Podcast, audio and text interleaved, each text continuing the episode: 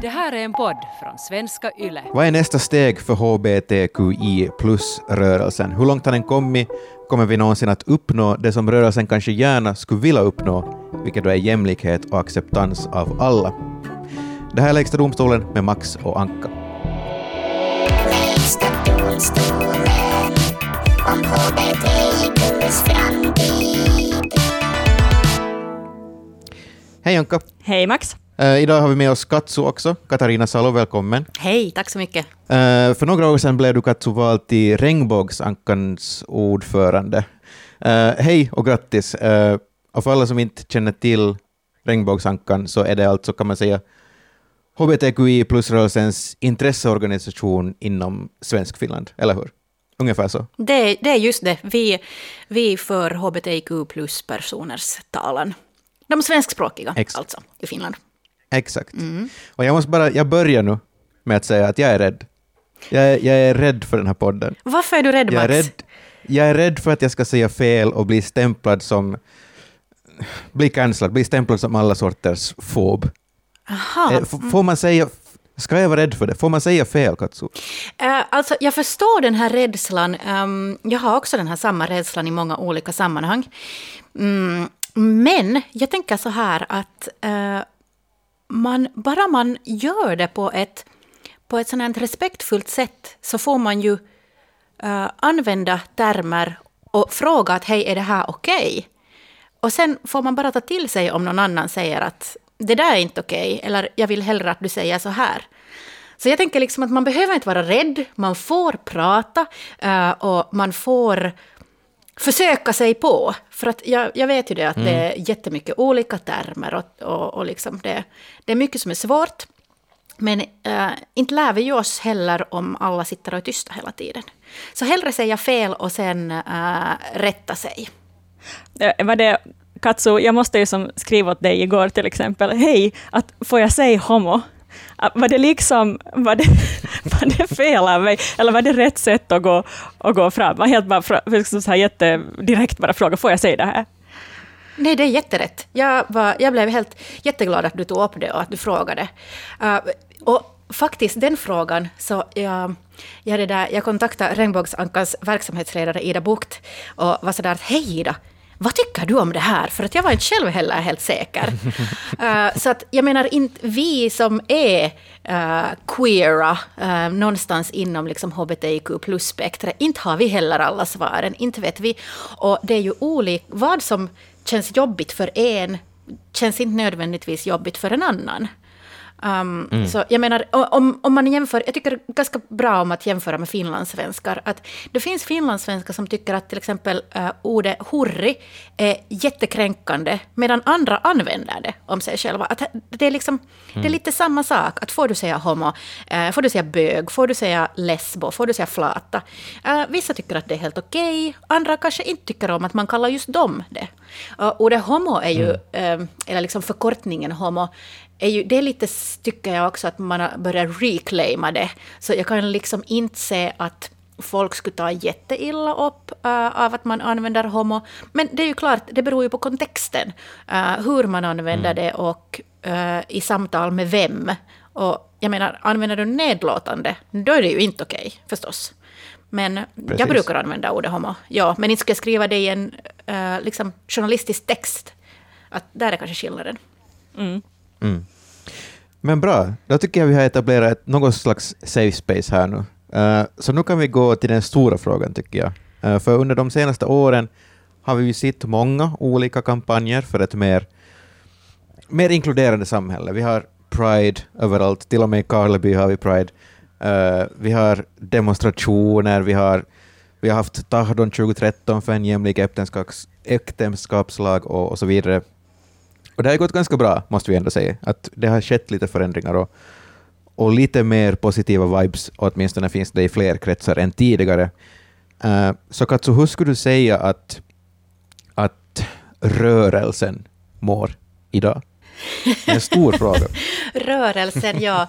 Vi pratar nu säkert om Pride-rörelsen nu då. Uh, Nej, men kanske hela egentligen, HBTQ. liksom hela HBT. Ja.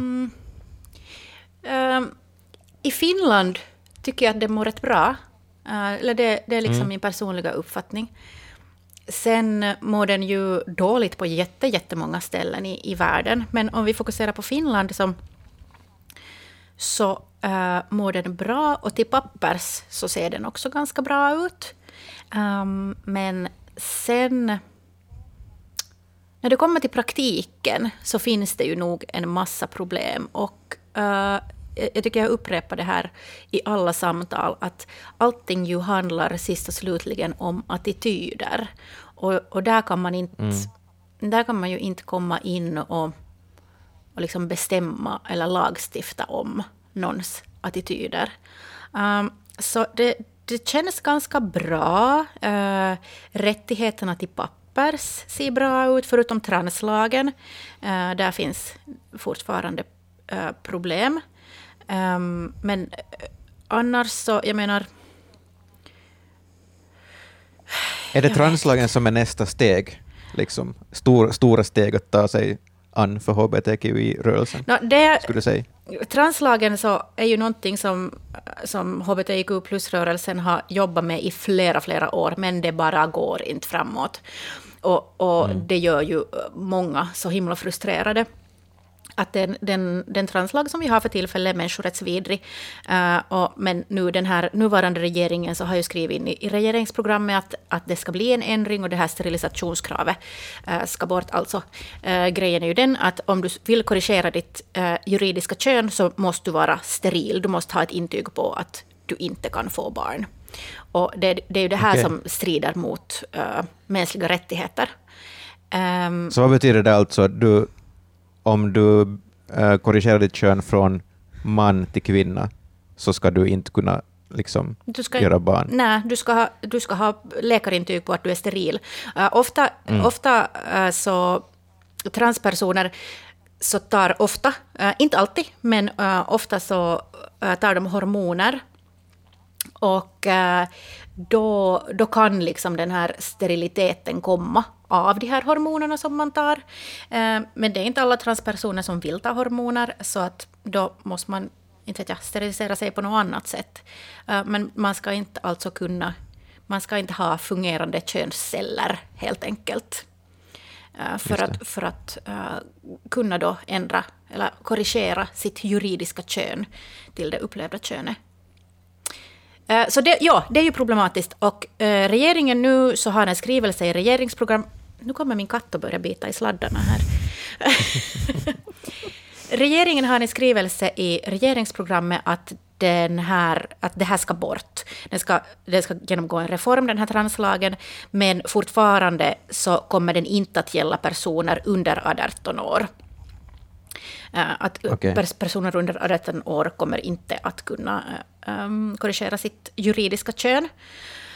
Uh, så här, här har, har olika Eh, föreningar och organisationer då satt sig emot att, att liksom, varför måste man kompromissa? Varför kan inte vi få det helt så som vi vill? Att, att liksom en 16-åring uh, eh, som har upplevt, en, en 16-åring som har upplevt sig som ett visst, eller som är ett visst kön och har, har liksom varit det könet hela sitt liv, att varför kan inte den då få uh, korrigera sitt juridiska kön?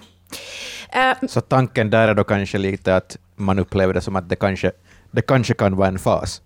Ja, det, det hej liksom sluta bita katt. Ja, det, det är väl det. Och, och sen samtidigt, vad, vad är det för skillnad om det är en fas?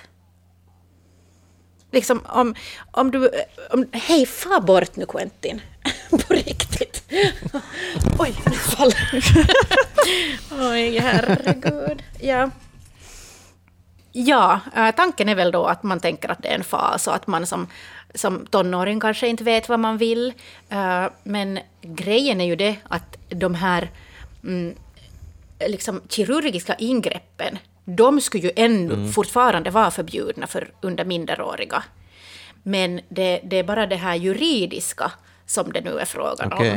Uh, att helt enkelt att du går till magistraten och ändrar uppgifter i ett papper Uh, så det, det, får man inte göra, eller det kommer man inte att få göra uh, sen heller när den här reformen har gått igenom.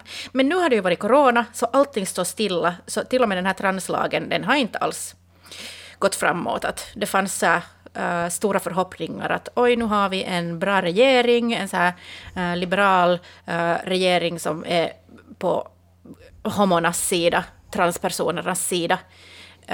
Semi-mycket i alla fall. Um, men nu har ju in, inget gått framåt på grund av coronan. Så. Är det, Katsu, är det någonting annat också? Alltså hur har pandemin påverkat ert jobb på något sätt och mående hos dem ni liksom jobbar för, eller vad man ska säga? Uh, ungdomarna uh, är jättepåverkade nog. Um, här i Helsingfors finns en så här ung Pride-grupp. Och jag har hört av, av, av liksom gruppmedlemmar och av de här som jobbar med de här ungdomarna att, att uh, det är nog jättesvårt. Uh, det, alltså, pandemin har ju påverkat ungdomar överlag, det vet vi ju. Uh, att det, det är svårt. Svårt för unga att sitta hemma och inte träffa kompisar. Och ännu svårare blir det då om man har tankar kring sin sexualitet eller uh, sitt kön. Um, så, så det finns nog jättemånga, speciellt um, transunga, som mår väldigt, väldigt dåligt för tillfället. Om vi hoppar lite till en annan grej här, för det som vi ser ganska mycket av just nu, uh, speciellt ja, 2020 kan vi ju säga, fast senaste åren också, många olika folkgrupper som vill ha lika rättigheter som kanske främst då vita cismen, som är medelklass, obs, eller övre medelklass, vi ska inte glömma klassaspekten heller. Men många som vill ha lika rättigheter eh, som de som har mest rättigheter.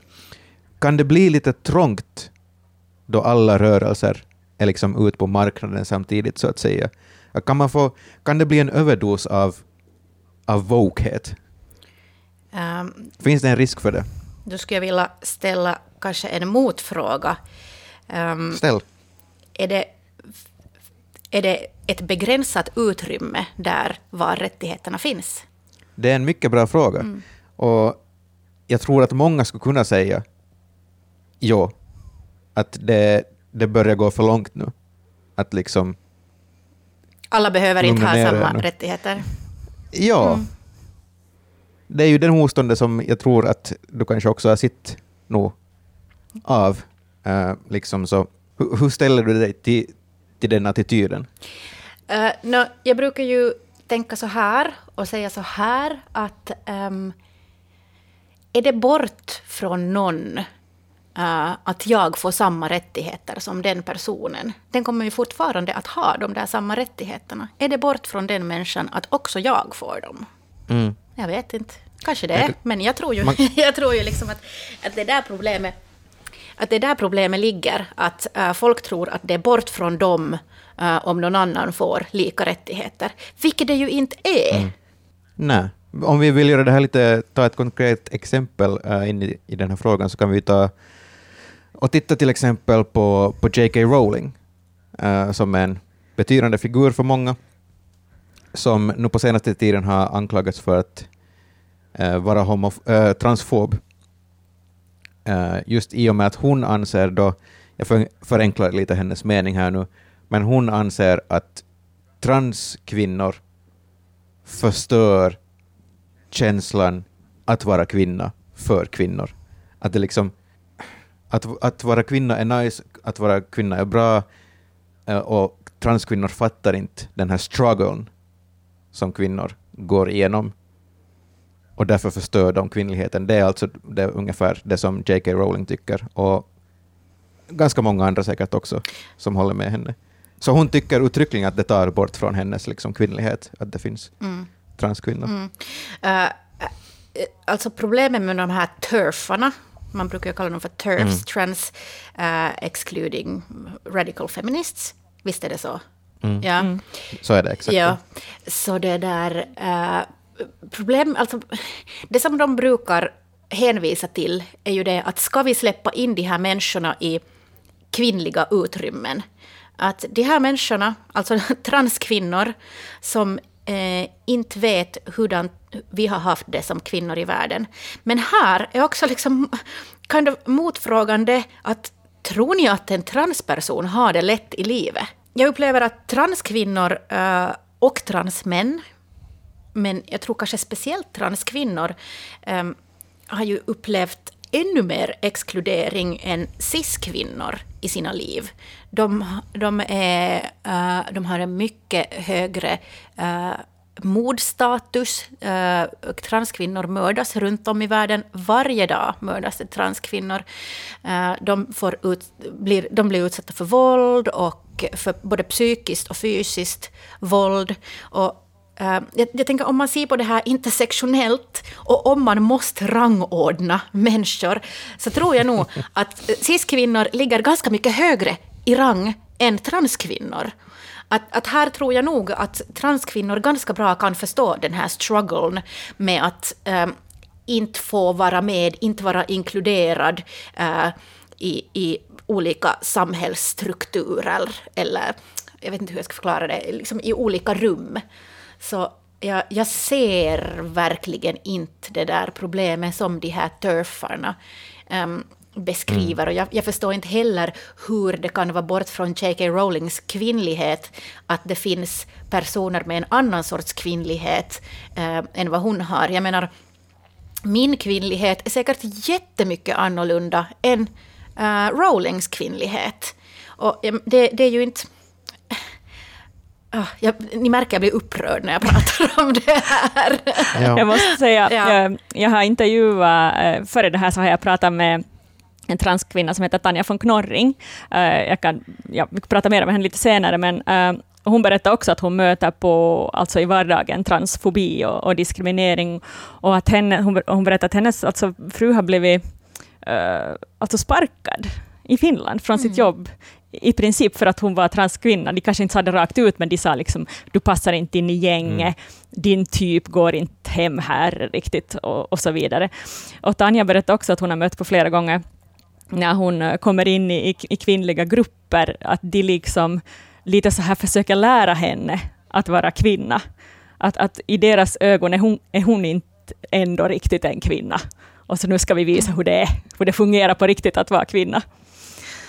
Så. Jag kan just tänka mig det här, mm. och, och, och, det är ju mm. ett, ett stort problem. Um, det är ju, om, om vi tänker på hbtq plus-rörelsen, så nog skulle jag säga att, att det är ju transpersonerna som har det allra, allra uh, värst uh, ställt um, och blir utsatta för olika, olika former av uh, våld och exkludering och, och så här. Och jag är inte alls förvånad att, att att någon blir sparkad på grund av sitt kön, könsuttryck.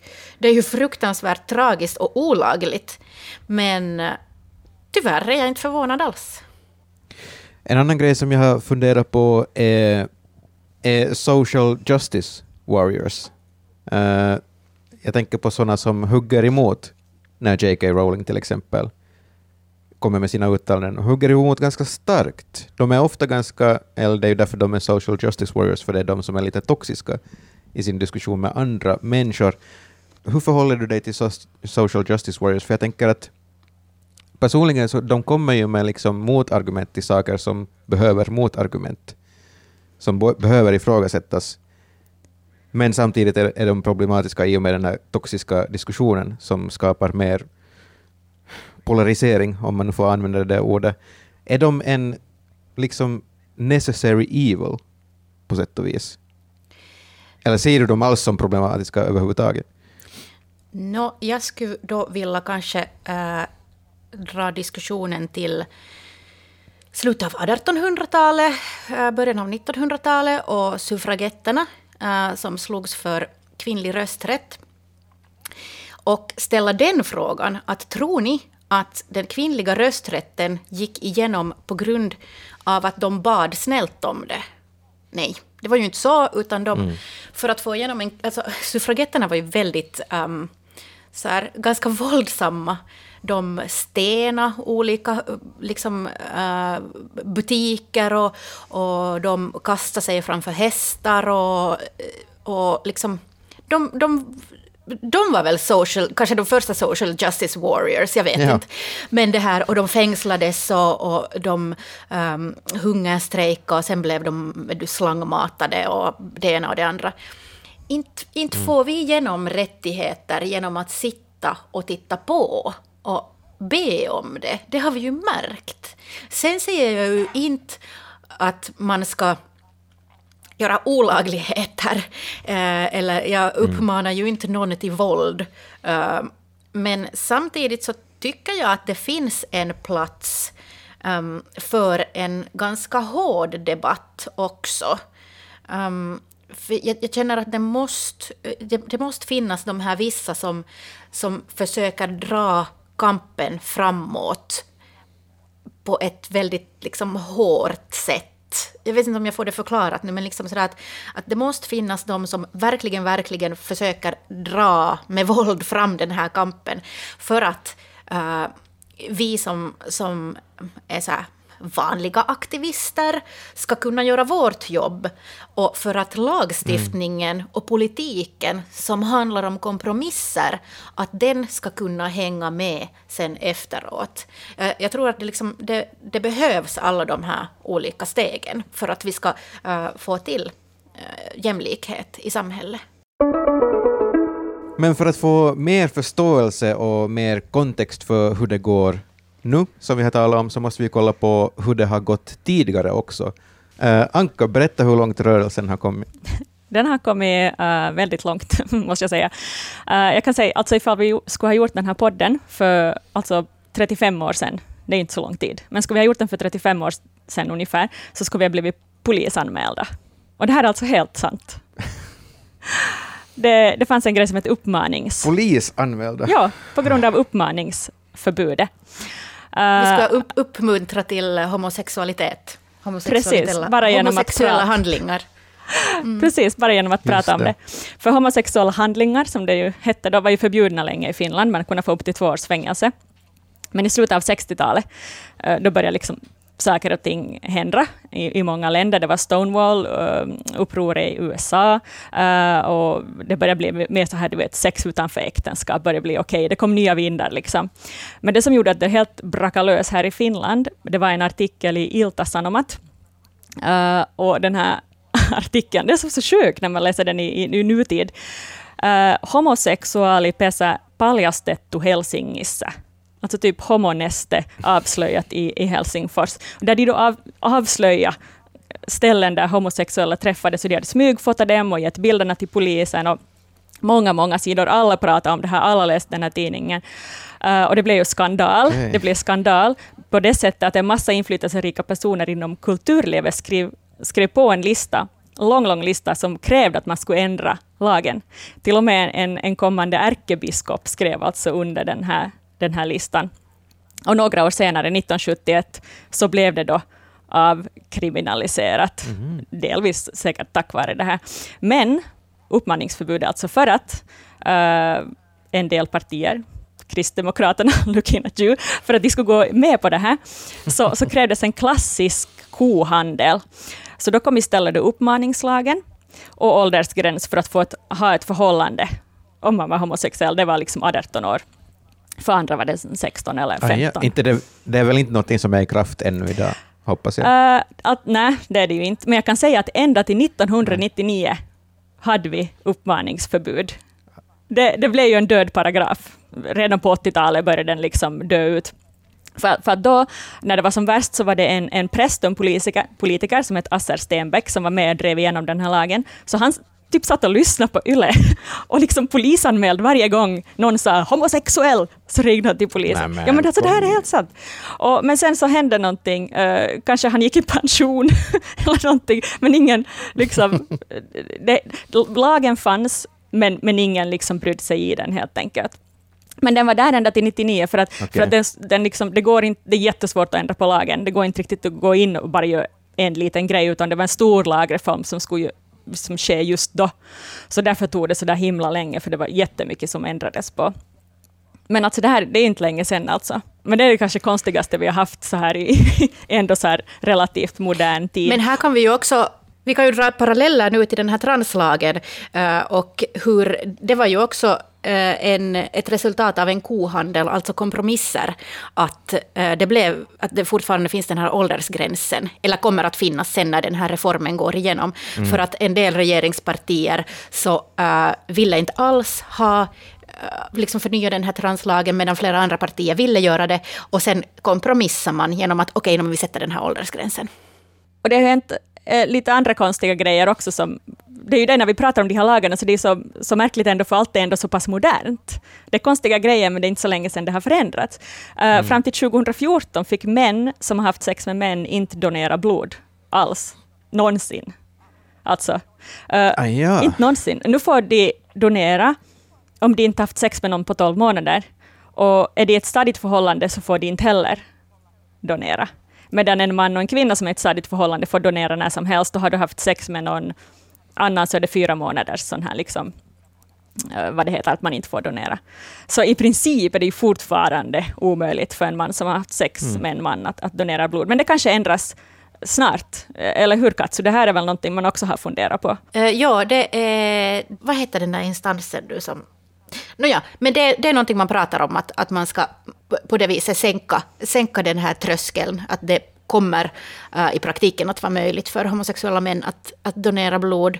Uh, men det här, jag, jag gjorde någon, någon intervju om det här, eller uh, skrev en artikel om det en gång, och där var de sen väldigt, väldigt noga med att, att säga att, att, att det finns ju en möjlighet för homosexuella män att donera blod. Att vi, vi liksom, eh, ingen är förbjuden från att, att göra det, men i praktiken så är det ju omöjligt. För att, för att vara helt solklar här, så det är väl för att aids är en grej. Precis. Ja, För ja att- precis. Det handlar är- om könssjukdomar. Ja. Ja. För att det anses att äh, män som har haft sex med män har, jag minns inte, det finns någon statistik på det här som de har tagit fram 2012 som alla följer fortfarande, men att det ska vara som större risk då. Att eh, män som har haft sex med män har eh, mer eh, HIV, helt enkelt, eller lättare att få det. Det handlar om så här riskbeteende som man grundar det på. Men alltså det här, är- många tycker att det är stigmatiserande, diskriminering, att inte få, få donera blod. Och, och sån här, men, men diskriminering sker ju och har skett hela tiden i Finland om vi går historiskt tillbaka igen. Alltså, fast det blev lagligt 71 så fanns det inga lagar för att förhindra diskriminering.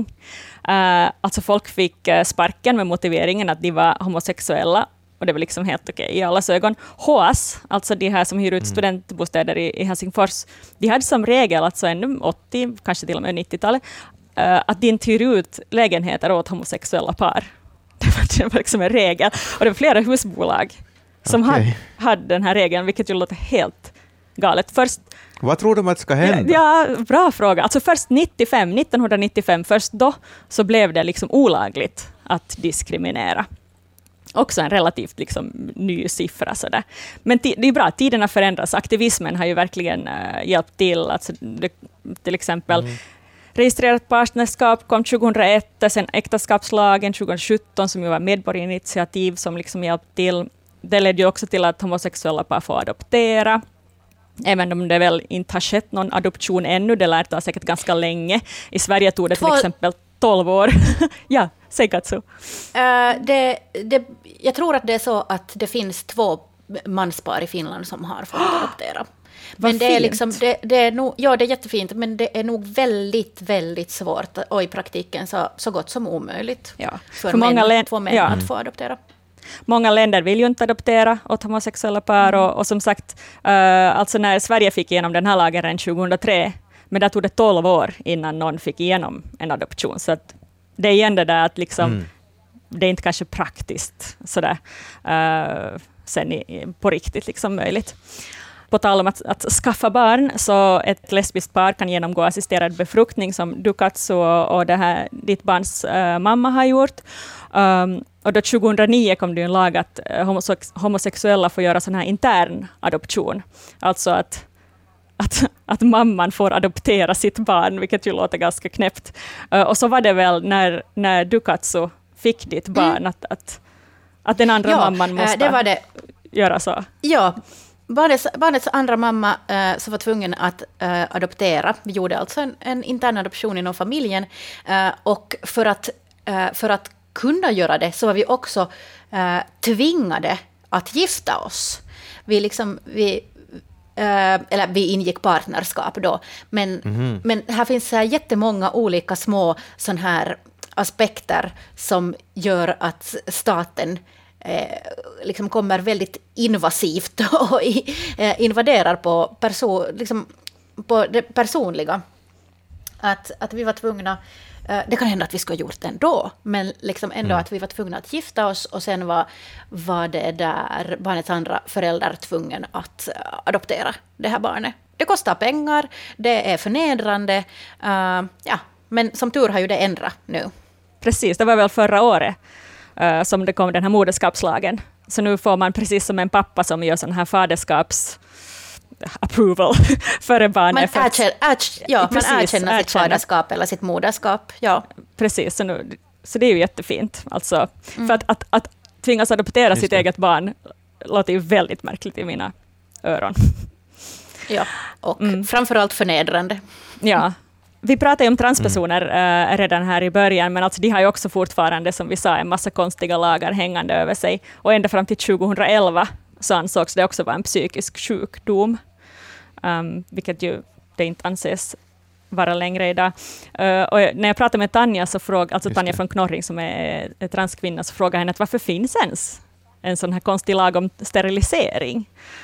Och hon sa att, att det är för att, för att man liksom inte eh, vill föra det vidare. Alltså så, sådär att, att det är som onaturligt att en, att en transperson ska kunna ha, föda ett barn. Vet du, en man inom nu stora sån här cit, citattecken kan inte föda ett barn. Alltså, ni vet hur jag menar.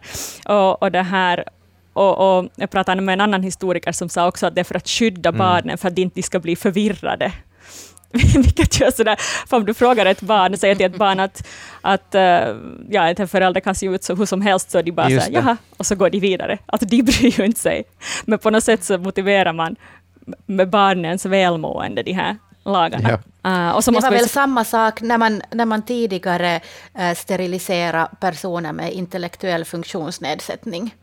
Att, Mm. att där var det också att man vill liksom inte föra saker vidare, vilket är helt vansinnigt för en transperson måste ju såklart genomgå en massa psyk, psyktester, svara på superkänsliga uh, frågor, närgångna frågor och bevisa att man på något sätt lever som det kön man är. Jag minns jag för länge sedan intervjuade jag en, en transman som måste berätta om vilket shampoo han använder. Alltså så här.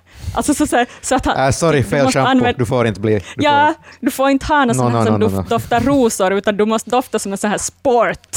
just, du vet. Ja, of course. Alltså så, sådana grejer.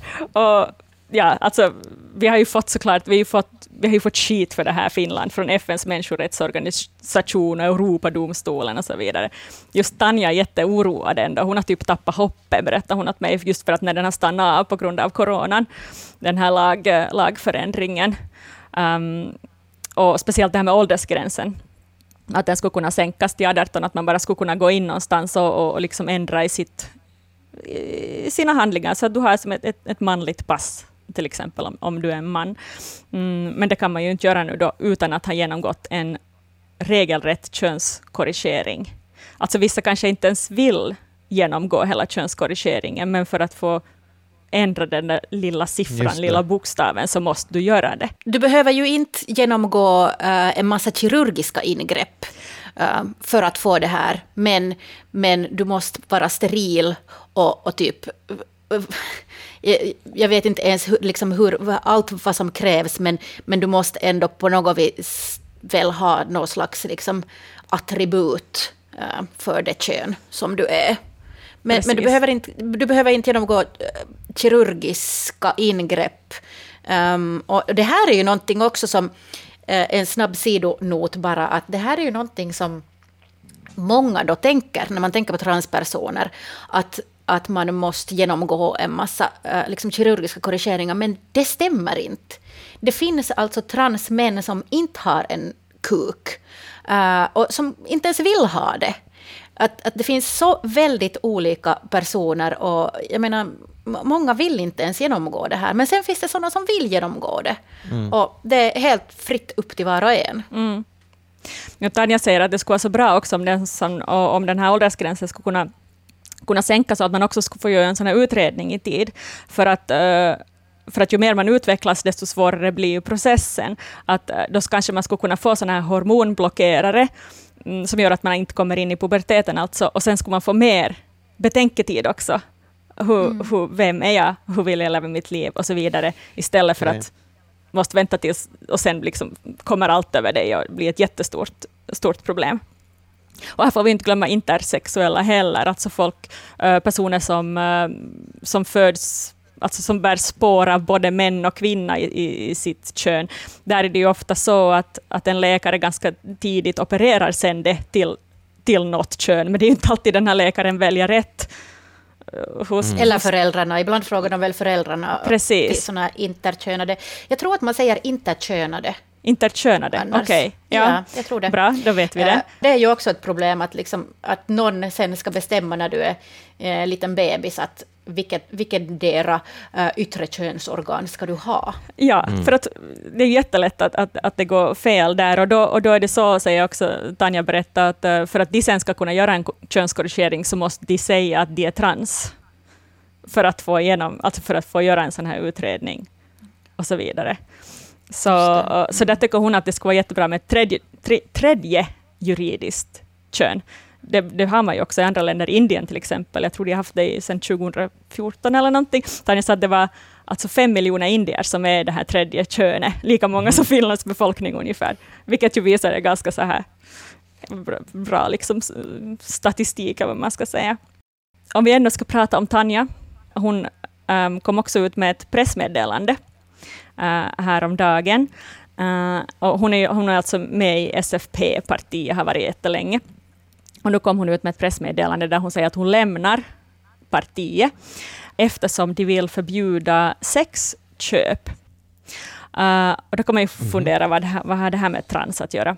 Ja. Och tydligen är det så att många transkvinnor har jobbat eller jobbar som sexarbetare. Alltså enligt organisationen TGEU, som jobbar för transrättigheter i världen, så har 25 procent av transkvinnorna någon gång jobbat med sex vi jämför det här med 0,1 till 1 procent för cis-personer. Och det här, I november så hålls alltid en sån här minnesstund för transpersoner som har blivit mördade. Och I år var det 350 transpersoner. 95 av dem var transkvinnor. Och där hade hela 60 procent jobbat som sexarbetare. Oj. Så Tanja tror att ifall det skulle vara lagligt så skulle de kanske ha kunnat skyddas bättre. Och då kan man ju fundera varför jobbar så många transkvinnor som sexarbetare? Eh, men då har det visat sig att, att delvis alltså det är svårt. Det är svårt att få jobb. Man blir diskriminerad på, diskriminerad på arbetsmarknaden. Eh, man kan hamna utanför samhället och också få jättedyr hälsovård. Alltså för att mm. få göra allt vad man vill göra. Just det. Eh, speciellt kanske på andra håll i världen um, så som, där det inte kanske finns så, så, så stor social trygghet, så äh, många ungdomar som kommer ut som trans blir utkastade av sina föräldrar och hamnar på gatan helt enkelt. Då, måste, då gör du ju vad du kan för att överleva. Vi har ju kollat både på nutiden och på dåtiden när det kommer till hbtqi-rörelsen. Vi ska kolla framåt lite. Uh, Katsu, är du hoppfull? Hur ser du på framtiden? Känns det bra? um, det beror på vad jag tänker på. Mm. Um, tänker jag på Finland så kan jag känna lite hopp. Tänker jag, på, tänker jag globalt så är jag ganska missmodig.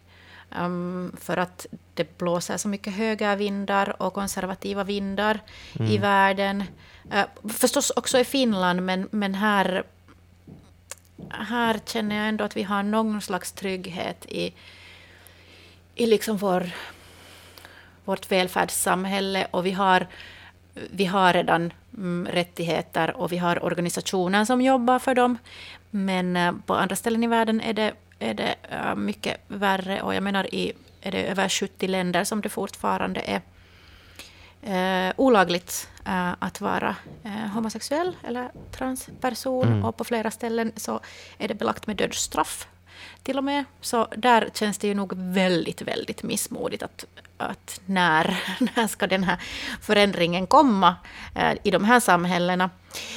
Sen tror jag att för att inte liksom bli helt nedslagen av allting och få någon slags um, sån här vältsmärtsangst och bara ligga i fosterställning och gråta över att allt är så dåligt, så måste man se vad som finns närmast. Man måste se vad kan jag göra? Vad kan jag göra för de personer som finns nära mig? Och det är kanske därför jag också kände att eh, jag ville eh, ville aktivera mig igen i föreningen Regnbågsankan.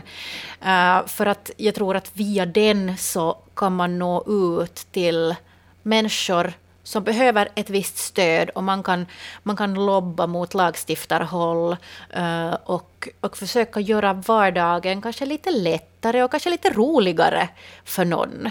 Um, så där, där ser jag, liksom, jag ser att Regnbågsankan har en väldigt viktig roll i, i svensk Finland bland, bland hbtq. Um, ehm, spektret, uh, att, att vi, kan, vi kan finnas som, som någon slags ja, men stödjande kompis Mm. Uh, för, att, för att hjälpa i vardagen helt enkelt. Det är bra att det finns folk som tänker stort och tänker globalt, för det måste man också göra. Men uh, jag tror personligen min kamp finns här. Uh, den finns här på nära håll, den är regional. jag vill att vi ska ha det bra i svensk Finland, helt enkelt. Du pratar om högervindar. Alltså, det undrar alltså, litar du på Finland eller är du rädd att, att de här högervindarna någon gång skulle kunna dra in riktigt drastiskt över Finland också. Plötsligt lever vi i sådana handmaid's tale-samhälle och allt ni har jobbat för försvinner. Jag är nog lite orolig eh, för, för det konservativa och för högervindarna. Eh, vi har ju ändå sett att vi har eh, Nordiska motståndsrörelsen som marscherar fritt på våra gator under poliseskort. Eh, eh, och jag menar, det är folk som hatar folk som mig, till exempel. Och det, när, man, när man tar det till en sån konkret nivå så känns det faktiskt lite skrämmande. Men nu är de förbjudna?